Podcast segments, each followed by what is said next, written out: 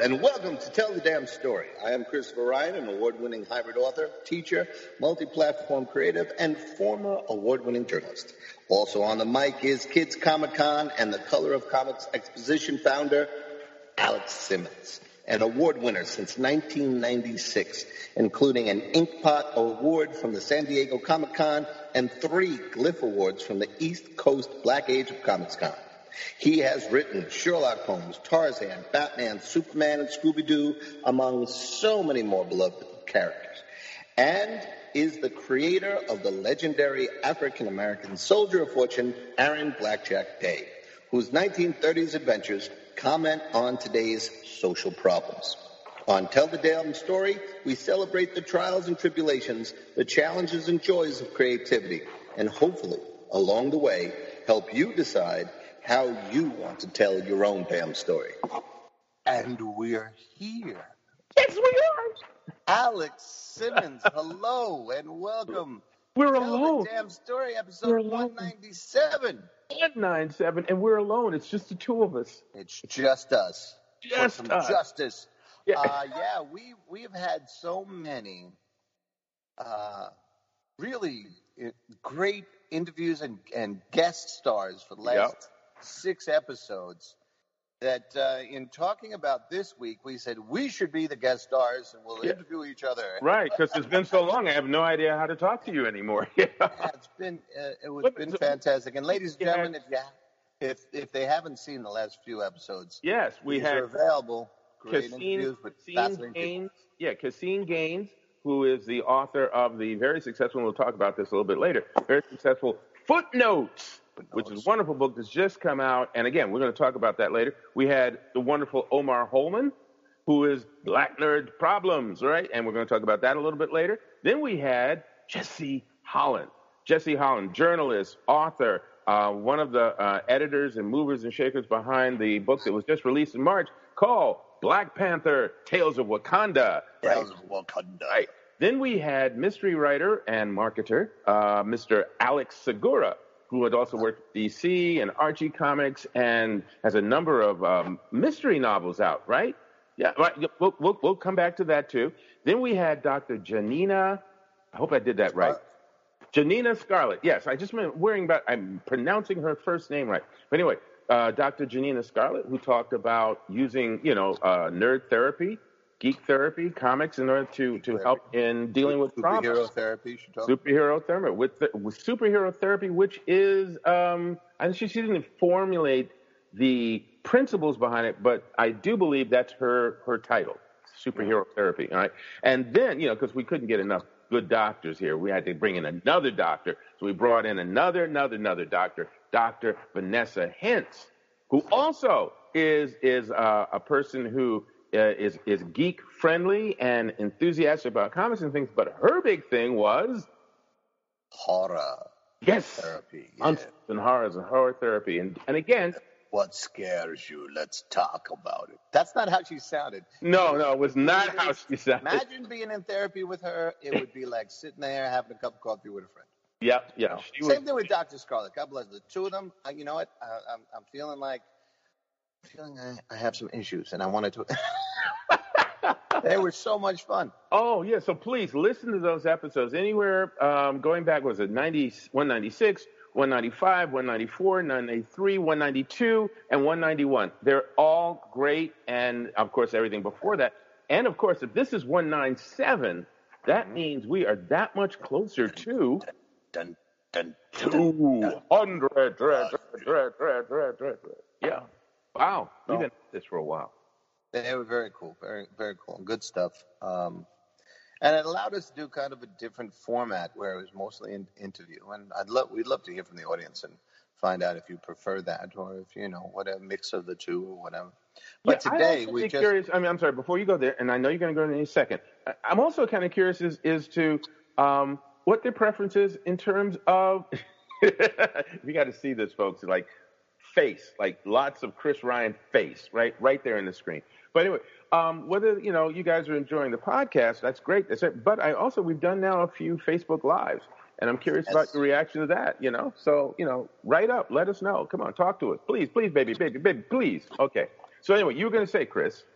Alex Simmons doing his best Spike Lee. Uh, which was none that great. that's, that's going way back to one of his uh, first or second movie. she's got a habit, I think. Yeah, that first movie. First. Yeah, she's got to have it. Hey, Spike, you want to come on the show, Spike? Spike's You know? one of those. We've gotten a couple of people that are the Don McGregor style interview, which you say, Don, how are you? And then sit back for half an hour. Yeah. And then about 31 minutes into the episode, you go, what about that Black Panther? And then you sit back and you can For have another half hour. Yeah, we had a lot of people who would, you know, just were so giving. Yeah. You know, and as much fun as we started having each one of those episodes, kind of took a dive into the deep, you know, and then came back up Mhm. and still managed to have a lot of stuff for aspiring writers to chew on, which is Yeah. pretty cool. Yeah. No. Well, you know, we you know we got to take a little bit of a bow because we picked the good ones. Yes. Yeah, you know what I'm saying. Right, you know what I'm saying. So anyway, so what are we about today? Now that it's just the two of us for this particular episode, what are we Well, about? you know, uh, I thought Because maybe, you got something going on, right? uh, I've got something finished going on, Oh, oh, oh, ooh, oh, really? Do tell. and then and then I have uh, a rebirth. So yeah, I do have something going Okay. on. Um, after 30 years of uh, teaching in public schools, first five on the New York City side of the uh, mighty majestic Hudson River, and then next 25 uh, on the Jersey, the Jersey side. Enjoy these Um, I have, in fact, retired Wow. teaching public school. Yeah. Uh, Ooh, how does that feel, bro? uh, it's it's such an it's such a wild combination of emotions and um, energies and worries and you know God bless the goddess because she has gone through uh, retirement before. Um, so For when- herself, right? Yeah, yeah, she retired three years ago, and now she's got an entirely different career, being a goddess to those who borrow books um, mm in the library, and loving it. God, you know, you just love to see someone so purely enjoying their lives, and that's a goal of mine, you know. Um, but on the, you doubt a lot when you're retiring. Oh my God, am I doing the right thing? Am I going? Am I going to be eating cat food? Which would really uh, uh, that really anger the cats that do live here. Yeah, Uh, right. But one of them's your your your manager, isn't he? Uh, It's, uh, yes, Silvio. Silvio, who's right he's there with his way up. He's he's sitting standing right next to me now uh, with his tuxedo on and his big big eyes. Um, he does. He's always dressed formally. yeah, So um, like a mater d. Yeah. it, we really had to go through the numbers a lot and a lot and a lot. And um, I, I- maybe it's my Bronx upbringing, maybe it's you know the cynicism born of journalism or whatever. Uh, but I, I will believe it when I see it. You know that someone is actually going to send a check. You know. That, so yeah, you know, and she is uh, she the goddess has had to deal with that a lot. Um, She's got to deal with something else now too, right? I mean, because you were out of the house five days a week for a certain number of hours, and now you're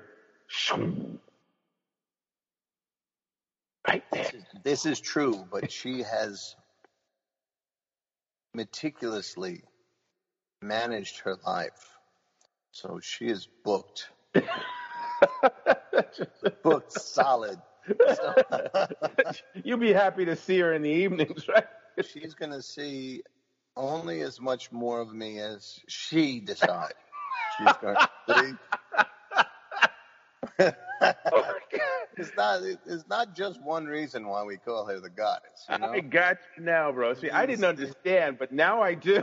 That was clear. these spiritual forces, you know, they guide all facets of life. And Yes, she is she is quite prepared to minimize the damage my retirement could do to her style and her freedoms. She's gonna love it when she hears that part. Oh, Um, God, yeah. Okay. So yeah, we'll see. And and you know, uh, kind of sidestepping all the. It was a lot of beautiful moments with uh, colleagues and that kind of stuff, and that's beautiful, but it's kind of personal. Um, and I thank them for that. Um, but with all that, with all the concern, and with did I do it right, and did I, you know, not cross a T, and that's going to absolutely implode my, you know, pension or some silly nonsense. All of that seems to be working out to the best of its ability. Um, so now I get to turn and say, well, what's left? And I was what's next, right? Well, Oh. I was pleasantly shocked that what was left was the energy of a rebirth. I really feel uh, energized towards this next thing, which is finally, finally, finally uh, taking a, a serious stab as being a, a full time professional writer. So I Uh, I have written every day since um, since the day after my last day of work. hmm hmm Uh, I'm I have to put in some writing today, ah, but um, then I will the you know the the role will be consistent. You know, let, let me let me just jump in here for a quick moment because I mean I've known you for a gazillion years, uh, and I've lived for six gazillion. So you know, those of you who listen to the show know, I, I I'm just an immortal. This but um, but but I know that for mucho many years you were the dawn patrol of writers. You got up at like four Yeah. in the morning and got in some writing before you did everything else. And and and mm-hmm. you know, initially in your marriage before children, it was early in the morning to write to then boom go to work. And then when the children were born, when the wonderful boys came into the world, it's okay, up early, do some writing before I help take care of the kids, and then go to work. Right. So so now especially during the summer, because once Yeah, they so- were up, there would be no writing. Yeah, that's true. So now the boys the boys are, are college grads, Yes, they are. right? And, You know- and grad school. Your godson has graduated grad school. Oh, jeez. I, I, I, yeah, I'm. I still see him. At, at- oh God. Okay. You know. Anyway, uh, and I got three of my own who aren't there any these little shorties anymore either. So it's like weird. But okay, okay. You know, we did we did what we did. But what's gonna what's changed for you routine wise now Well, as a writer? What's changed is that I can sleep later. Ah, Yeah, I've been getting up at the luxurious time of 4:30 to 5 o'clock. This is fantastic. One day, last couple, I mean, it's only been three or four days, you know, but one day I got up at like 6:15, and I was like, God, look how late it is.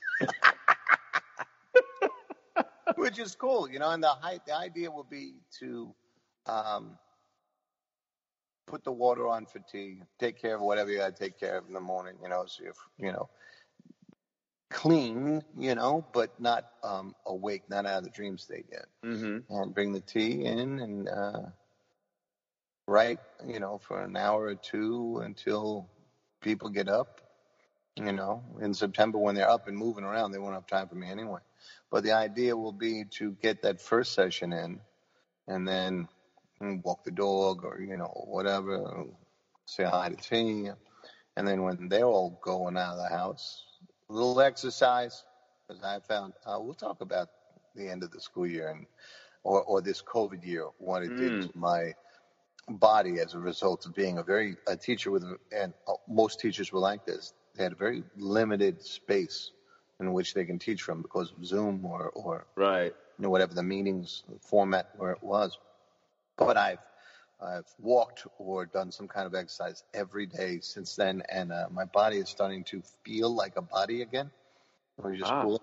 I felt like the Tin Man. I, I, I, there were different parts, especially the bones, felt like oil can. You know, it was just really limited where I could move. And, and for most of my career, I taught walking around the classroom. So I put Yeah. in a ton of steps and, you know, I would dance, you know, after some, something was going on with a lesson or whatever, yeah. you yeah. know, um, You're very jump, physical. I was not afraid to jump on top of my desk and teach from there if I needed. Um, but in Zoom, this, it, it's kind of like Yeah. this Yeah. Yep. know, Yeah. three Hey, four I- hours. Yep. Been doing yeah. it too. Yeah, I know So exactly. you, you, uh, you have you felt a difference in your body as a Well, result? if if if you could see my body, because all you're seeing is from like the the bare the chest up, you would Now, know that Very that my special episode of Tell the Damn Story. yeah right. No you're not gonna yeah I will we will not be producing the calendar this year and that's for sure you know. Um, yeah I I put on weight that I had lost and it kept off for some time. I put on some of that and I'm not happy about it. And uh, because I didn't get out um, and walk the dogs and stuff like that uh, sometimes I was literally in front of the screen for six hours or more and then there was a certain number of hours I put in on my own stuff after teaching. Um, and I'm not, by the way, just for you know folks who may be new to the show, uh, I was not uh, city of New York or, or, or the county of New Jersey or anything like that, uh, state of New Jersey. Uh, uh, I'm a freelance teacher, and one of the people or one of the organizations that I teach for is the New York Film Academy. So I teach screenwriting and things like that. So for me, it was not only meeting and having certain classes of uh, East Coast based students here, but then, of course, as COVID continued, uh, a lot of international students booked into the New York Film Academy. And so, literally, you could be talking to people who were just across the Hudson in, in beautiful New Jersey, or were at three o'clock in the morning in Bangkok. You know, it was like it was like really, in in one way, it was very exciting to to be able to connect with so many international uh, people and get some sort of a, a peek at what life was like in these different localities and these different personalities and everything. That was really great. And as a writer, I'm I'm thankful for that. Uh, but certainly, as a healthy uh, older gentleman, um, I've got some. I got to put in my reps. Uh, you know, I've definitely got to get, you know, because my body, I can feel it. Just walking around the neighborhood and stuff like that, or going up and down the stairs now, now that the subway is kind of now becoming another part of my life. Yeah, going up and down the stairs. I went, this used to be easier. Hmm, okay. So, yeah, just to answer I, that. The real giveaway was when, you know, you'd have two classes in a row and you'd be, you know, set on the lesson and, and, and this would be kind of what you're doing the whole lesson. And for a lot of this year, it was the longest Tuesday night open mic comedy night. You know, when where the comedy club is empty, you got like one or two people you're talking to, and yet you have to do your full set. Yep. Yeah, because there were all these black squares with Yeah. no human beings. Um, and that took a toll, I think, uh, as well, because I am a contact person. hmm But I would do like two hours like this in the chair, and then in getting up, uh, you know, Yeah, right. Then start the snap, crackle, and Yeah. pop. Yeah. okay. So Yeah. anyway, Yes. uh, that reclaiming my body is part of the plan. Writing every day is part of the plan. Uh, I am on social media more, uh, interacting, and I got a chance to. I oh, reading is part. yeah. So let's I, get I to a more yeah. time Let's to get read, to that. and Yeah. I got to finish Caseen Gaines's um, great, great book, Footnotes. And ladies and gentlemen, let me tell you, if you go on any of my social medias, you can read the review. It's uh, Chris Ryan writes for most of the, the platforms, um, and Christopher Ryan, author for Facebook. There you go. Um, Yeah. And I think I shared it on Tell the Damn Story to tell you the truth. But um, yes. You go through puberty when you become Chris Ryan author. that's right. Right, right, right. Okay, all right, fine. Just just checking. Yeah, go ahead. Put the author names. All right. Yeah. So um, the real secret uh, about footnotes. Uh, footnotes is about a show in the 1920s that broke the color barrier for Broadway. And had Eubie Blake and three others. There was like four guys who were in charge of creating this. And then all these people became famous through the the play and all that sort of stuff, but it had been largely um, forgotten. And then the reasons why they're forgotten is part of the subtext Mm-hmm. of this book. And and let me tell you, this the book is his best writing to date. And Caseen Gaines, best writing. Yes. Caseen and and he's a great writer. I mean, he did uh, Pee Wee Herman was a fun book. Uh, the Christmas Story book was great. Um, we don't need no roads. The one on um, Back to the Future. Back to the Future. All those were great. There's a couple others, but um, this one, Pop culture books. Yeah. yeah, yeah, yeah, yeah. And this one is, it gives you that feel. You you feel like these guys are pop culture guys, and then you realize it's the 20s, it's the 30s, it's the 40s. But the subtext that is woven in masterfully Mm. is that this is also the why of Black Lives Matters. Why Black Lives Matter. It is the tale of deep seated, embedded, traditional racism in America without anger, without pointing fingers. He organically provides or presents America as it is Mm. in what could arguably be the most, you know, you could argue that New York City is the most liberal city in America, you know, especially in the 20s because uh, Los Angeles hasn't really established itself yet. Mm. Um, and the casual racism there is amazing. The, when when racism is so embedded that black people feel they have to practice it against themselves, Mm. Mm. you know, that's when you're like, wow. And that's only the 20s. That's a hundred years ago, right? And then one of the things is as they go and as it as the story grows and America allegedly grows and all that sort of stuff, you see many, many things that echo today. Just like when we Mm. do blackjack, you know, there are things that go on in blackjack stories that echo today. But Mm-hmm. if if there are writers out there who wanted to see a great example of how to do that without climbing up on a soapbox, that's another reason to read this book. It's uh, it's good. It's wildly entertaining. It's fun. Uh, a ton of um, Information. well-known names Yeah. show Yeah. up. You know, um, and then you know everything affects everything else. So you know, Tulsa happens, and you know other things happen, and uh, fascinating book, fascinating. So I was able to do that. Well, let's hear it for Caseen, and we will have him back on the show. Well, because it's getting a lot of national attention. I mean, it's not just black, you know, tell the damn story that is telling this story. No, It's, when- although that is the one that matters. I mean, this, of course, is a key. It's a cornerstone for Caseen Gaines' fame.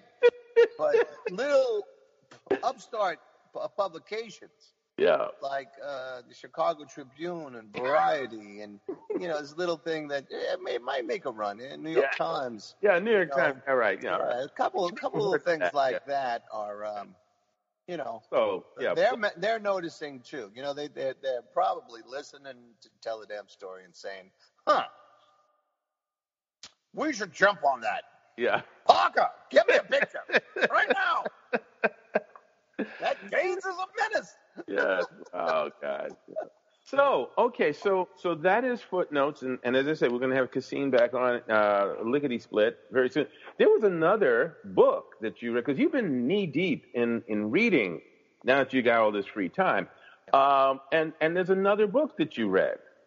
Well, there's a couple others. I, yeah. Okay. I um, we hope to have these gentlemen on very soon. Uh, this is um, edited by Jim Beard and John C. Bruning. This is Occupied Pulp, fascinating collection of stories set in peacetime of World War II. You know, we, there's a ton of World War II stories, but mystery and intrigue happening in the aftermath of the war while everything is still a mess. Fascinating book. So that's one. And of course, Yep. Infinitum. Um, um, Infinitum um, by um, um, co-founder Tim yes. Fielder. Yep. Yeah, yeah, I think weekly I have to go through that book because you know, you you there's a moment of silence and then you hear the voice of God. Infinitum by Yeah. Tim Fielder. You have to go and read it again. yeah. You know that's right. I'm going to do a review on uh, Black Nerd Problems because I think that's going to be one of the hits of the summer. And of course, uh, Tales of Wakanda. Yes, Black Panther, Tales of Wakanda, which Somebody I have a that we know story in there. Yes, I have a story in there. That's right. I'm Um, one of 18 wonderful writers in there, including Jesse Holland. So yes, that's that's a goodie. That's a goodie. And wait, All right. there's one there's uh, there's one you didn't miss. It's uh, by the way, folks, for you who are only listening to the show, there's a bookshelf behind him of just tons of books, and one of them just about there, uh, California, California scheming. California Scheming. That's the anthology from uh, 2020's Bouchercon. Um, containing. uh, oh, containing a story by me. There you go. There you go. With, uh, with uh, um, the Hellhounds. It's the premiere of the Hellhounds. yes, there you Uh, go. world premiere, ladies and gentlemen. World premiere. That's right. They were they were Um, about we're right to see the origin of the Chinese. Hellhounds, hopefully sometime soon, because that book is edited and um, there's somebody who said they have a list of uh, agents and publishers they want me to send it to. I'm waiting to see if that um, materializes. If Okay. not, I can search out my own. Um, right. But if worse comes to worse, it'll go out, you know, independently. But I'd rather, you know, we'll see It's, what happens. it's terrible how you just, you know, sitting back in the easy chair, you know, swilling down beers and watching TV all day, you know, you know, not doing anything else. You know? and um, making serious progress Yes. in what used to be called um, a simple rebellion. Simple Ah, rebellion was that slightly post-apocalyptic. It was post-political apocalyptic. It was what happens if America's hate towards each other continues, right? hmm the shattering of America. So it's not the United States; it's just the states of America, and um, it focuses on a, a formerly beloved uh, comedy icon um, who accidentally starts a, a, a national revolt. Oops.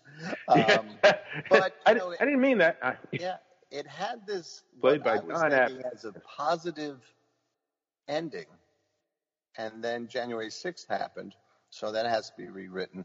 Yeah. And I'm just going through it for tone. That part's rewritten, and another part is being slightly rewritten. Uh, famous last words because I rewrote the first chapter about four times this week. Um, it's really good now.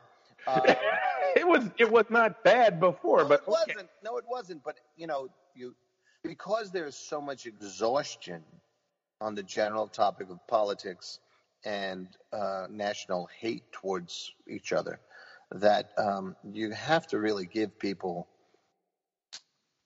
so, somebody to root for and and uh, inspired by one Caseen Gaines. I Mm. wanted to uh, weave in the subtexts more organically and quietly. So um, I think that's more accomplished now. And- And again, um, for the sake of focusing for our audience, uh, both books, um, the first one that you mentioned, which you didn't mention the name, which was originally City of Woe, uh, you know, uh, which you have rewritten even after it had won awards in its original incarnation. yeah, won about four about four awards. Right. And, uh, And and I I'm rewrote. I guess, and I'm going to I'm going to say this right now, folks. If you filter back through some of our other episodes, you will find the trail of the rewrites of that book and um, several discussions that Chris and I went through, uh, where he was trying to decide not only what to change, but because of uh, events that were going on, causing him to think about certain you know key social issues and personal issues. Uh, really, it was it was not an easy uh, walk for him. No, but I, I think it was uh, Yeah, yeah, teachable moments all the way I- through. Yeah, you know? I'm not I saying think it was great not- material I'm for not this show. It wasn't. I am saying. I, I agree I'm with you. Saying I'm glad you brought it up that way. That right, because I think those things coupled together, which I may do, I may do a special and and filter those. Uh, those things really talk about the evolution of storytelling. And I have the name for the go I have the name for the episode. It'll Yeah. be a clip show, right? Yeah. The last temptation of Chris Ryan. well, then actually we have to c- close it down a little bit. The last temptations of Chris. Yeah. Right. there, There you go. There you go. The last temptations of Chris. You'll So- see my profile in Right. silhouette. Yeah, exactly. a- a- a- Longer hair. It would be a crown of keyboard letters. yeah. from, from an old Underwood. That's right. There you go. Um, but having gone through the entire that entire experience, Yeah. you know, for emerging writers, carefully going through it with a professional uh, editor, I, I swear upon that now. Um, going through it and asking yourself, is this the most I can do? It is there a way to make this more diverse? Is there a way to and then um, having experiences that showed the um, the limitations that I might have with the nuance of um, of some of the cultures. ideas. Yeah, You right. know, And and and also, you know, it's it's very much about something that we've talked about or chanted many times about serving the story. Or- And ultimately ultimately that is what you did do. So Yeah. there's the rewrites on that and then there's the rewrites now on Simple Rebellion. Mhm. And this does speak to uh, again how one can do this. And I think on another episode we should talk about how do you not fall into the rabbit hole of constantly rewriting, rewriting, rewriting, rewriting, and never letting something go. But we're you not going to do that to today. That. Yeah, Yeah. But that is that's something you have. To, it was a grave, grave danger. hmm It was on the lip of the volcano. Yes, right. Dancing on the lip of the Yes, the fumes and the steam rising and, and, But we have other stuff Singeing the- coming. You know, there's Yeah. there's new stuff coming out as well. So stay tuned. absolutely, absolutely. Um, but all of those books that we mentioned were not the book that you talked about. no, it wasn't. It wasn't. it was. But I wanted to, you know, we had to get the unpaid This advertising Right, the the unpaid. Uh, right. Make sure that we we are true to our sponsors who aren't really aware how sponsoring they are. But go ahead. Yes. So somewhere in my journey through uh, the first couple of episodes of Loki and um, supporting materials, whether it's be articles or um, some YouTube shows or somewhere on there, someone mentioned uh, a um, potential. well, We mostly uh, have acknowledged that this phase, I think this is what, is this phase four or phase five? I think it's phase four. Yeah, of the Marvel Cinematic Universe. Yeah. That the big bad for that is going to be Kang the Conqueror. Um, and I got particularly interested in um, a collection when uh, w- when we saw the names of the upcoming films. The name for the second Black Panther movie is going to be called Wakanda Forever. Mm-hmm. and there is some slight reference that that might be tied in with everything else, as Marvel is wont to do. And I was thinking, okay, everything else. Well, then Spider-Man: No Way Home has got multiverse in it. Uh, WandaVision, multiverse in it. Loki, multiverse in it. Doctor Strange's upcoming movie is called The Multiverse of Madness. Wakanda Forever was ringing a bell for me. Then I re- remembered collection of 12 issue miniseries uh, by Kurt Busiek and Stern and Pacquiao, uh, Pacheco, Pacheco, I believe was the uh, other uh, creator's name, uh, called Avengers Forever. Mm-hmm. And uh, I said, well, let me, yep, there it is. Kang the Conqueror is in there. I will show it for those of you who ever see this visual. There's the Uh-huh. clip. Yeah. Um, and very, very brief explanation. Um, Kang the Conqueror travels timelines and travels time. So much so that there's other incarnations of Kang, one of which is called Immortus. And in this story, Immortus and Kang are fighting each other. There's references to a thing called the Destiny War. Um, because Immortus wants to kill a character named Rick Jones, who we've never seen in the MCU. So it'll be interesting But, to but see. for, for those who remember the character, he was the Hulk's buddy back in the 60s. Well, he, yes, but they met because he was on a bet out in the field where Yep. the Gamma Bomb was going to do on a dare, Yep. and he was playing his harmonica, Yep. they would see it and they'd have to close down the, the bombing, you know. And Bruce Banner ran out, threw him in the the. Um, Trench. Ditch, because, you know, Yeah. in those days, if you threw someone in a ditch, They'd they be all right. protected from uh, gamma rays because gamma rays could only go in a straight line. Of course, right. They wouldn't as, as we into know. a ditch, yeah, you know. Right. and he threw him in, and then the bomb went off, and he got absolutely bathed in gamma rays, you know, Bruce Banner, and that's how it became the Hulk. Again, not dip into the ditch. It didn't dip, it went straight. It went straight. So. Rick was fine.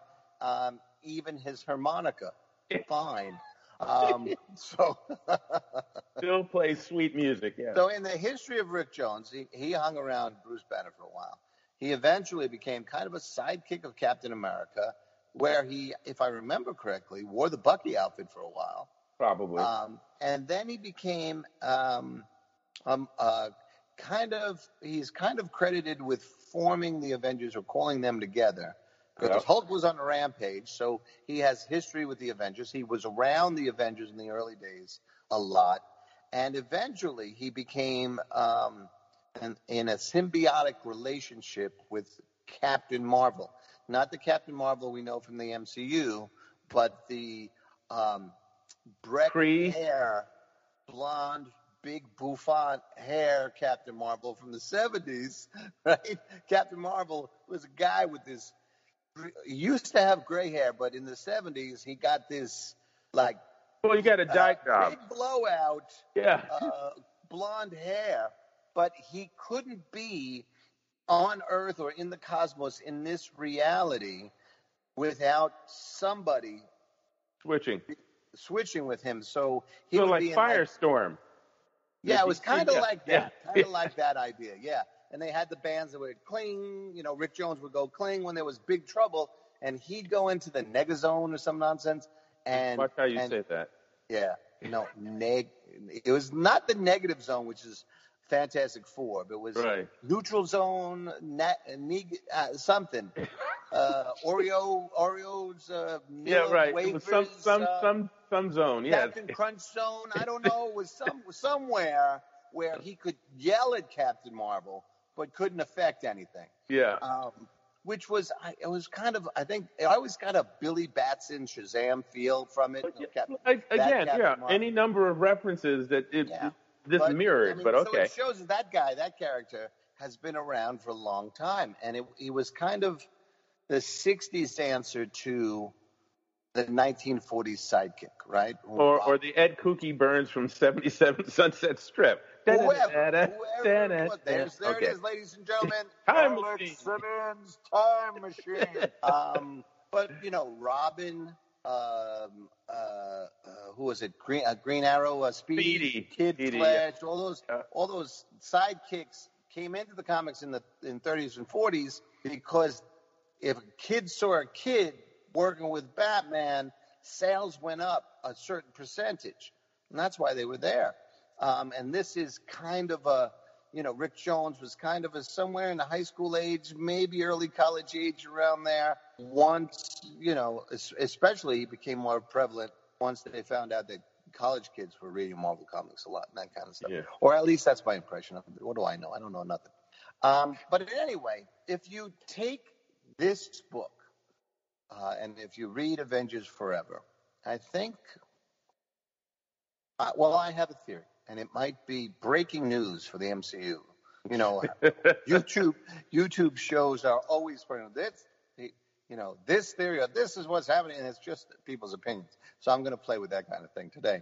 But there is a world in which the people who work in the Marvel's, you know, cinematic universe over there at Disney Plus uh, have read this and pulled out elements of it to fuel the plot of Loki and put into place the building blocks of this the bigger story of this phase. I think that you're going to find that the timekeepers, the three timekeepers, if you look at them closely in Loki, they're three statues right now. And if you look at them, the middle one looks like Kang the Conqueror. I think either Kang is going to be positioned as one of the timekeepers gone rogue, or Sylvie, the female Loki, will take the place of Kang, and she'll be fighting the variant Loki, who is the star of the show, in place of Immortus, to create this, uh, to either destroy the Time Variance Authority and create a multiverse or to to defeat her and keep the one thing. But I think what you're going to see is Kang stepping in. Maybe Sylvie is working for Kang. I don't know, but I I think he wants to create the multiverse and defeat the TVA because either one, the story is going to be, you know, like Sylvie, they destroyed his time zone or his timeline and uh, wiped out his kingdom where he was the ruler. I think they're going to tell something like that, and he wants revenge, or that's what Loki's or Sylvie, the female Loki, is doing now. She's trying to destroy the TVA and create all these alternate uh, mm. uh, dimensions. But Kang got all his power from conquering different time and different realities, and then taking what he needed from that. And you know, even when now when he fights, he'll put his hand, he'll go like this and put his hand out into another dimension and pull out this, you know, futuristic weapon, you know, that can give him an advantage. Um, so I think that if you read uh, Avengers Forever, I think you're going to get a lot of clues as to what is happening um, for the whole phase of Marvel. Now I have. What, I, I, I, just I just have to say here that the, the interesting thing here for me, uh, and we've uh, alluded to it in a humorous way, is you know Crisis Infinite Earth, uh, multiverse, all of these.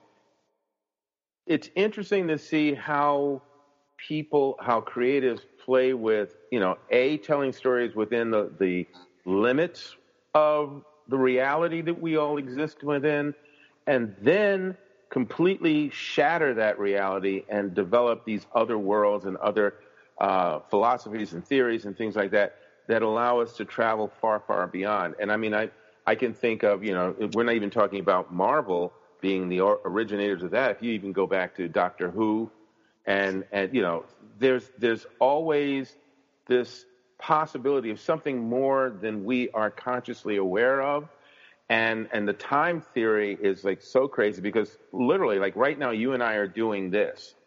And depending on what time theory one believes or rather reads about or enjoys this has already happened. And there's a past that I could go back to. And there's even the possibility of a future that I could go check out because I'm in the past. And it's like whoa wait a minute. Is there a beginning to a beginning or is everything just a frame in a never-ending imagery, you know, a never-ending film of life sort of thing? Are we all just one frame that's always in existence, but is is part of one giant picture? And I I find some of these things kind of curious, especially I think it was the um, the, the the last Avengers was it the last Avengers movie where the Hulk encountered the Ancient One? Was that? Yes, that yeah. was Endgame. Right, and and she talks about the fractured timeline and how you know things are spinning off, and so it's like, okay, what is reality, and and if there isn't one that we have to deal with on a fictional level, then all things are possible, which which then could simply go back to um, if you think about what's happening within our real world, what's happening in our lives as people begin to, because I just wrote something about identities um, you know, people beginning to identify themselves, what, what their particular beliefs are, or how they feel, or how they want to live their lives, or, or they're born one thing and then, but they feel like there's something else. All of those are happening within our reality. Just imagine multiplying that out into the many possibles and, and where that can go and what that can become in terms of storytelling. So I just think, you know, this, it, it just seems like the, the pot has gotten richer. There's more we can pull from and there are more more directions we can go in as we explore storytelling. Well, you know, and I'm always wary of multiverses or time travel stories because they are hellaciously difficult plot wise. you know, even as you know, find a job as um, uh, MCU did with uh, Endgame and all that sort of stuff, or some people even like the Crisis on Infinite Earths that was in the DC uh, television series.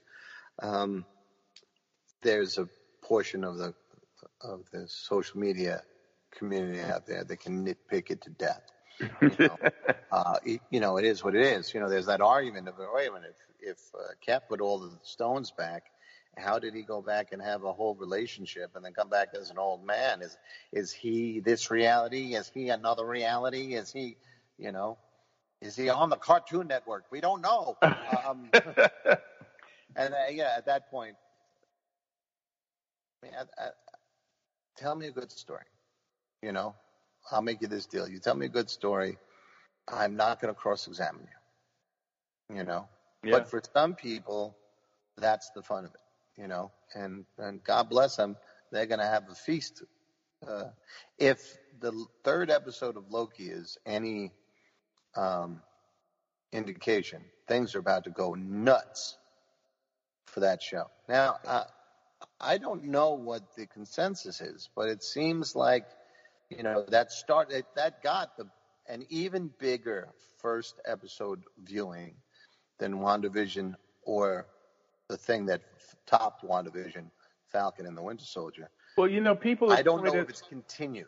Well, see, that's the thing. And I was I was with another group just the other day. Um, we were doing a panel for a, a con, which I'm not supposed to talk about. But bottom line is, I was with a group of of uh, comic and and uh, and uh, psychology professionals, and we were talking about two things. And one of the things they said about the reaction to Loki, to the episodes that have aired thus far, which yeah, I, I haven't seen, so I can't say one way or the other. But they were saying some of the reactions have been a little bit negative.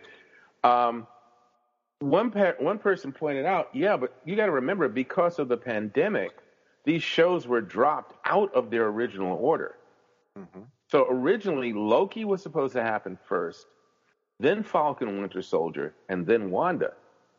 And it seems like the show that's gotten the most praise and was the most daring, which was WandaVision, dropped 1st mm-hmm. And so it was complete flip.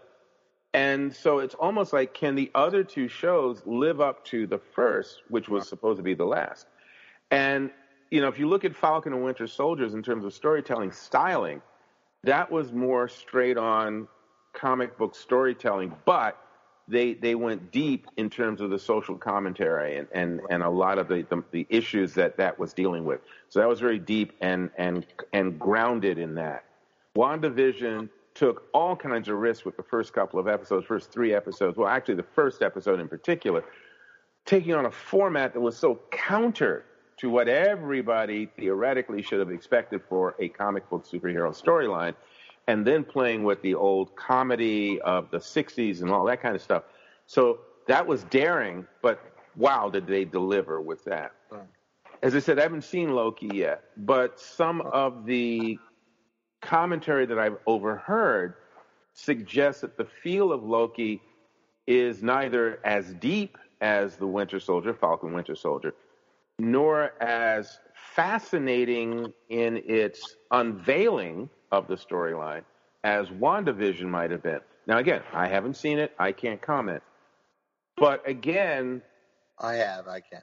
yeah, okay. Well, A, you can, and I would be interested in, in, in knowing, you know, again, three different styles of storytelling, three different sets of characters.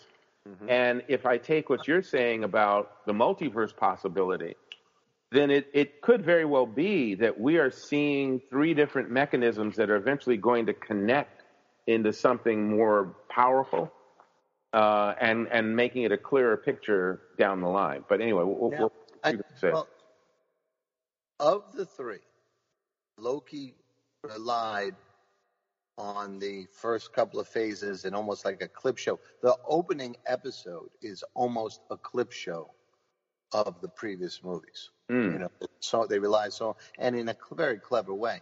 But uh, ultimately, when I, what I suspect about the series as a whole, I think it's a six-part series.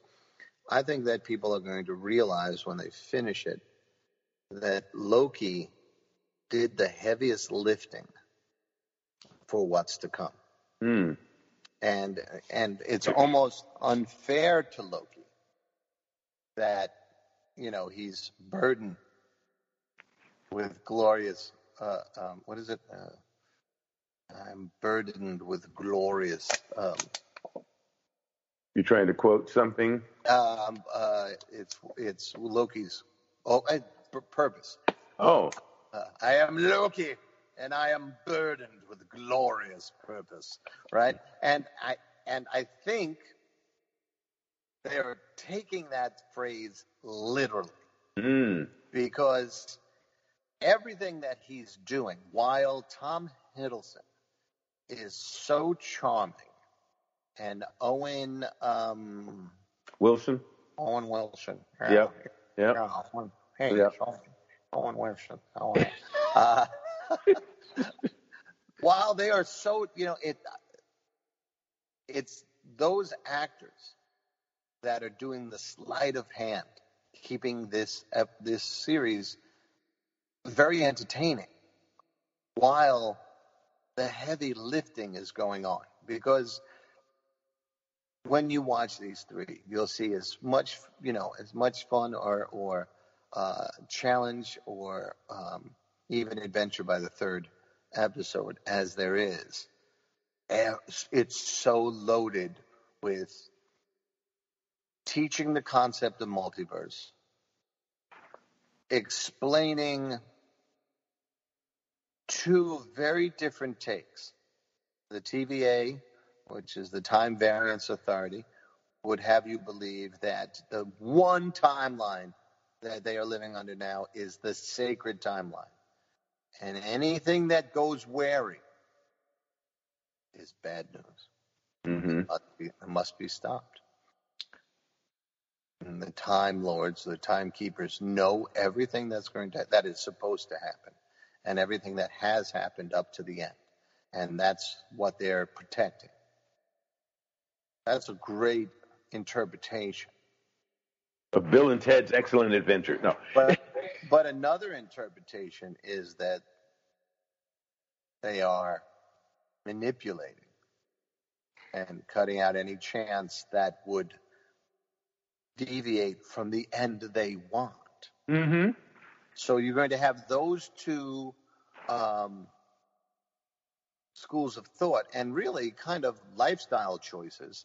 Are you going to be pre-planned and very, you know, conservative, or are you going to be wild and free and roll with what, which, you know, what happens? Um, that ultimately is going to spin out, and the ramifications of that are al- already being hinted at at, at Spider-Man Nowhere, uh, No Way Home, and um, uh, what is the other one? Um, Thor: Love and Thunder, um, Doctor Strange, and the uh, Multiverse of Madness, um, the What If cartoon series. hmm You know, I mean, they're what Loki's doing is going to have ramifications. Well, what the Loki show is doing is going to have ramifications for years to come. It's going to ripple out. Yeah. Okay. So well, it's, it, it- it's. I I think I think in hindsight we're going to appreciate it more than we are right now. Now, But that's not to mean it's not a fun series. let me speculate on one little thing as we are almost out of time. Um, as writers, and, and again, I know you've had some experience with this, or, and we've certainly discussed it a lot. As writers, creating the universe of a story, whether it's a micro story, short story, or a novel, is one adventure and process that we go through quite often. And of course, it involves plot and, and, and theme and character development. And sometimes people will write by the seat of their pants, other times they will plan it out. When you plan out something long term, like a TV series, for instance, or a multiple series of sequence, uh, sequels for a film, you have to go what if even further, especially if you're working with brand new material, never gone this way before. And then a third level of that experience is when you are pulling from 40 years worth of a canon. And it's work that's not only been written before and storylines that have been explored before, but have been written and explored and developed by multiple writers And retconned. Right, and retcon like crazy over a period of decades. And here comes your time to adapt. So part of it is being able to be flexible within your own mind enough to embrace the material and honor the core material. Swim through it, live with it, inhale it, you know, all of that. And then to slowly filter down to the real gems of the material mm-hmm. and understand how to authentically, organically, and in an entertaining fashion structure this new incarnation or continue the canon in a way that's going to appeal to a new audience and hopefully not leave the fan base behind. It is, it is a, a trapeze act of, of high caliber without a net sometimes, you know. And I think that again, for especially um, you know new uh, new writers, um, people who are aspiring to become writers, it really is a uh, it really involves a certain amount of is that flexibility of the mind, but also planning, allowing yourself to, as a writer, thumbnail sketch out possibilities, brain dump ideas, and not or not not not be fearful of what's going to come up, and not be rigid in your original um, first wave or two of working on this process because ultimately again it's you've got to get it out and then you get to go back and do the rewrites that you talked about constantly do that work in order to hone it in to or hone it down to that final presentation and, oh, and yeah. the thing that's going to be the, the thing that's going to be a winning a winner for you know whatever you're going for and one of the things that i'm learning with that and you know again I believe in the rewrite, you know, um, is that I'm more cognizant than ever of one, how the world that you're presenting in your story works, mm-hmm. and if you're ad, if you're abiding by the rules that you're setting up. I'll give you a very quick example. In the rewrite of A Simple Rebellion, um, right in the first chapter, there's a, a character that the main character goes to visit. And one of the descriptions of him is that, uh, you know, he's, he offers, you know, service with a smile and safe, easy small talk. And within 50 lines of that line, he is saying something that could get both of them arrested. Mm. so which is it? You know? And you have to be you have to be willing to pay attention to your work with that much respect for the story. Mm-hmm. Am I setting up a rule that I break? You know, sometimes, and and and, and, and we don't want to get the wrong impression that you should sit down and write, you know, 27 rules and then try and write a story from that. That's not how it works. Um, but there's a famous anecdote with Alien, the, the guy who wrote uh, the movie script for Alien. When he was working on that, he was there are some things that weren't the logic of the bugs, you know, the aliens wasn't working for him. And then, as does pop into writers' heads, you know, a, a, a potentially unrelated factoid about these aliens popped into his head is that, oh, they have acid for blood. And thinking about that and why that was brought up from his self his subconscious, he says it solved so many problems. Mm-hmm. Now he wasn't looking to solve the problems and then made that up. When that came, he realized the connections of it, you know. And I'm not that writer. I'm not that accomplished, you know. But when I realized this week in that rewrite that I couldn't both say safe, easy uh, small talk, and then have him take a risk, the same guy, take a risk in what he would say in this very surveillance heavy world, um, you know, the story improves when you uh, respect the rules that are presenting themselves in the world. Mm-hmm. So, you know, if any of this relaxed, just us conversation leaves aspiring writers or emerging writers with anything.